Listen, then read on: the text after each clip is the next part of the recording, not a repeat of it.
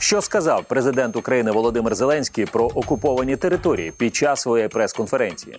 Якими є перспективи у війні з Росією двадцять четвертого року? Чи має Україна військово-політичну стратегію для довготривалої війни? І що означатиме зміна тактики? Докладніше у цьому випуску.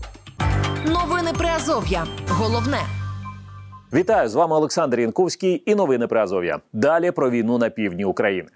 дев'ятнадцятого грудня відбулася прес-конференція президента України Володимира Зеленського. Відповідаючи на запитання журналістів, він зробив низку заяв стосовно війни з Росією.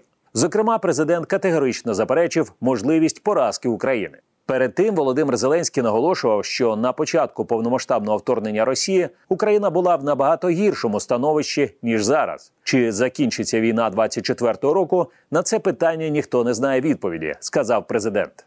Війна, перемога, поразка, стагнація залежить від багатьох, багатьох рішень, багатьох ризиків, багатьох напрямків, але в більшості своїй від нас з вами. Деокупацію захоплених територій нині ускладнює те, що у США та Євросоюзі затримуються надання Україні масштабних пакетів допомоги, як оборонної, так і прямої бюджетної підтримки. Втім, Володимир Зеленський висловив думку, що країни Заходу продовжать підтримку.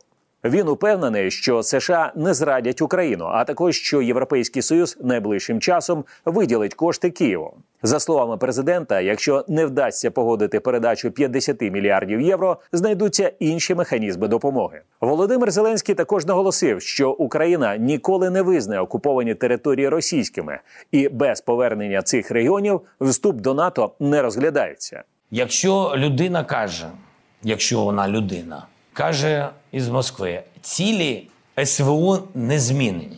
Це сигнал, що миру людина не хоче. Ну, правда? Він же каже, цілі є, ми їх продовжуємо йти до них. Миру не хоче. Давайте уявимо собі, що буде, якщо частина України буде в НАТО. Я думаю, що це високі ризики для нас, тому що я впевнений, що якщо частина України буде в НАТО, то ви ж сигнали також чули про Фінляндію. Це значить, що він війде і почнеться війна з НАТО. І ось тут буде запитання, чи будуть вступати країни НАТО боротися за частину української території, яка має той чи інший статус в НАТО. Тема дня. Політолог, директор Агентства розвитку Приазов'я Костянтин Батоський зазначив, що головне питання, яке турбує усіх українців як на окупованих, так і на вільних територіях, це коли закінчиться війна. І на це питання президент відповів чесно, окресливши поточну ситуацію, вважає експерт. Розказав все, як воно є, попередив, що наступного року війна може не закінчитись, вона може тривати довго, що перед нами стоїть багато викликів, як то потенційна мобілізація, продовження підтримки з боку західних партнерів, єдність. І це ті речі, які насправді хотіли послухати люди по обидві боки фронту зараз. Також важливо, що Володимир Зеленський підкреслив неприйнятність територіальних поступок на користь Росії, каже політолог. Президент насправді підкреслює, що згідно Конституції України наша держава складається із областей, в тому числі Донецької, Луганської, Харківської, Херсонської, Запорізької і Автономної Республіки Крим. І тому жодні територіальні поступки вони неможливі без зміни, власне, Конституції України. І це той аргумент, який зараз президент використовує в розмовах з своїми партнерами і, скажімо так, контрагентами, коли вони ставлять перед ним питання про те, що може от ви погодитесь на якийсь мир, може підете на перемовини, на заморозку цього конфлікту, то тоді якби єдиною, до чого ми можемо в реальності апелювати, це наш закон. І це в той самий час є дуже важливим сигналом для мешканців окупованих територій, що ми їх не кидаємо, ми не відмовляємось від них жодним чином. Вони є а, і завжди були і будуть в складі України. У найближчому майбутньому Росія буде продовжувати політику залякування як України, так і Заходу. Натомість Україна не має піддатися шантажу, вважає Костянтин Батоський. Навіть якщо буде перемир'я якесь, воно не призведе до сталого миру. Воно не призведе до ліквідації російської загрози. А українцям потрібен саме сталий мир, який невілює російську загрозу на покоління вперед. Половина всього з того, що говорить Росія, це блеф. Він таким чином блефує. Згадайте, весь минулий рік вони, ну, з шпальт не злазила тема про превентивний ядерний удар. Мов, і так він буде, і сяк він буде. Тема зараз зникла, бо всі показали, що це не цікаво, ми цього не боїмось. Так само, коли вони кажуть, що їм вони закінчать війну в наступному році якимось там победним маршем, ми не маємо на це вестись, скажімо так, не маємо цього лякатись. Час і історія доводять, що Володимир Путін дуже буває неправий. Він був неправий, коли хотів взяти Київ за три дні на початку дві тисячі двадцять другого року. Йому треба вигравати у себе вибори в березні двадцять третього року. Тому він використовує ось цю агресивну риторику переможця. Президент Зеленський під час прес-конференції також відповів, чому контрнаступ пішов не за планом і якими є реалістичні цілі України на наступний рік. Він зазначив, що не розкриватиме жодних деталей військових операцій, які Україна хоче реалізувати найближчими місяцями. Також, за словами президента, стратегія залишається незмінною. Йдеться про повернення усіх окупованих територій. У нас були складнощі на півдні, тому що всі навколо, всі навколо говорили, які у нас цілі.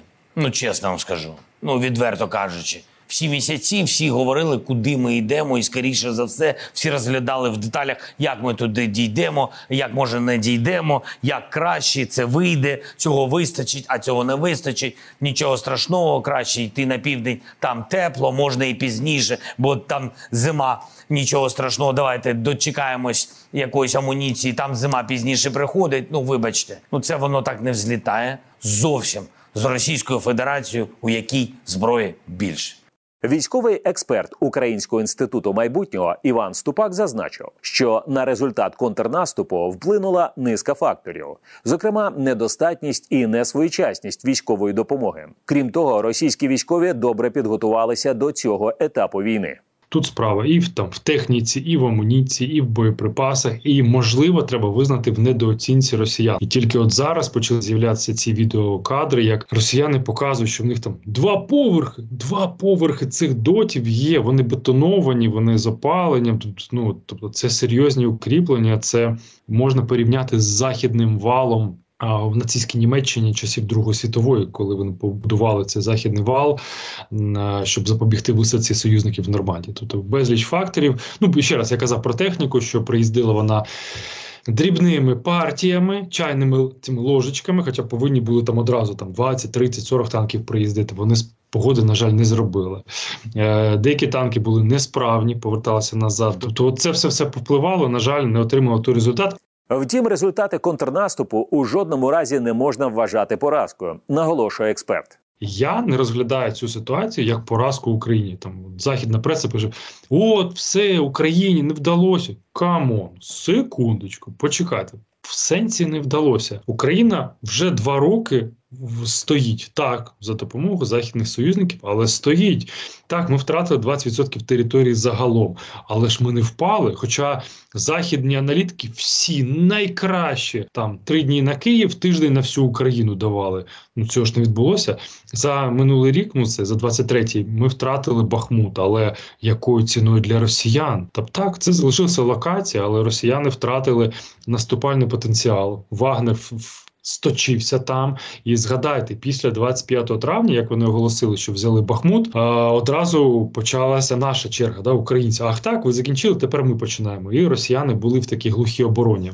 Тепер наша, на жаль, така череда бути в обороні, поки росіяни пробують наступати. Я думаю, це буде тривати десь до березня місяця. Ну, звісно, до президентських виборів путінських. Важливо, аби при плануванні і здійсненні бойових операцій на військових не чинили тиск політики, додав Іван Ступак. Чим швидше були б результати на фронтах, тим простіше було почувати політикам себе під час перемовин там в Вашингтоні, в Брюсселі, не знаю, там в Лондоні, де завгодно. Коли починається політичний тиск, це не працює, це погано, це йде в розрізі справи. Тобто треба дати військовим, не заважати військовим робити свою справу. От я думаю, що зараз у військового буде більше карт-бланшу.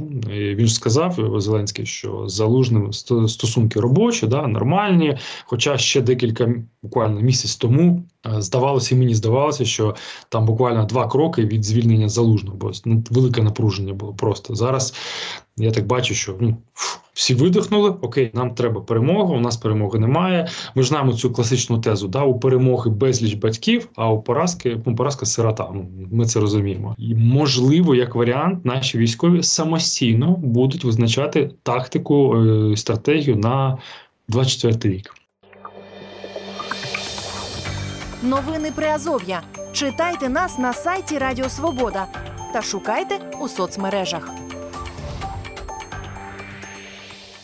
Це новини Приазов'я. У цьому випуску докладно про військово-політичну стратегію України для довготривалої війни і що означатиме зміна тактики.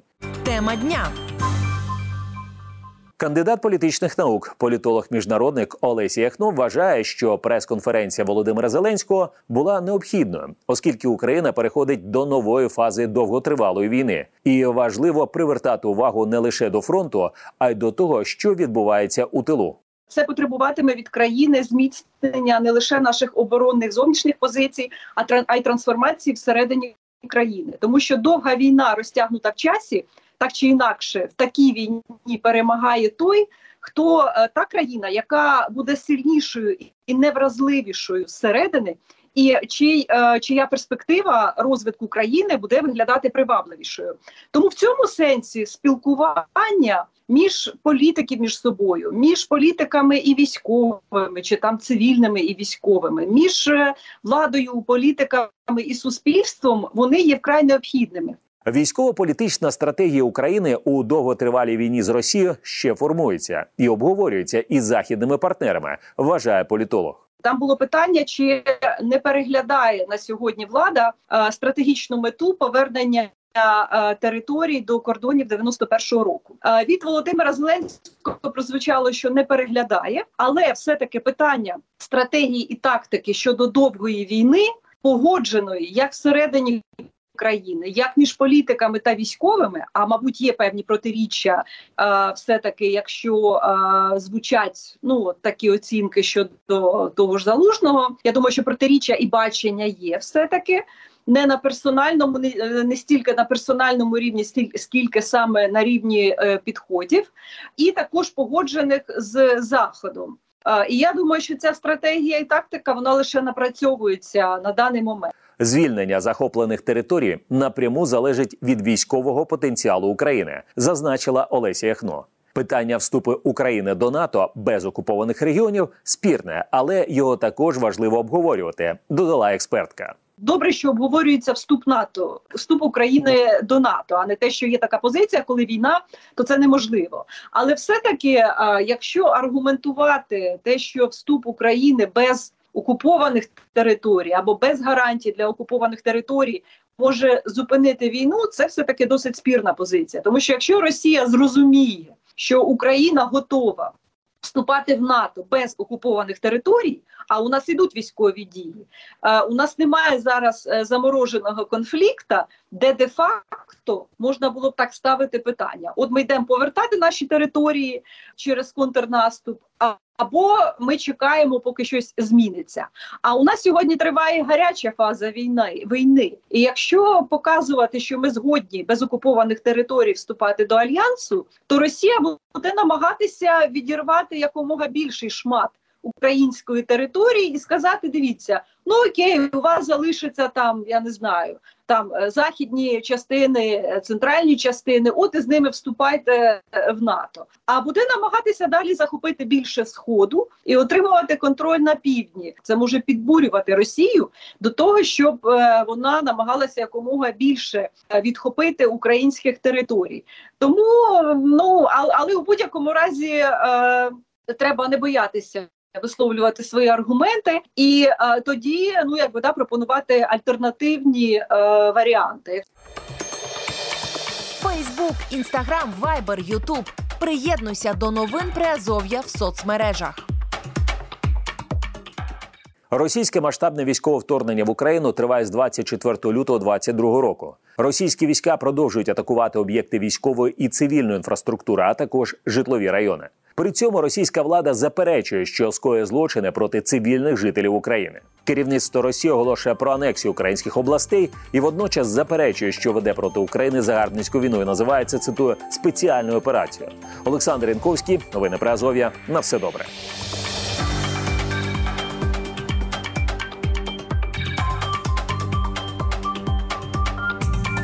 Ви слухали новини Приазов'я.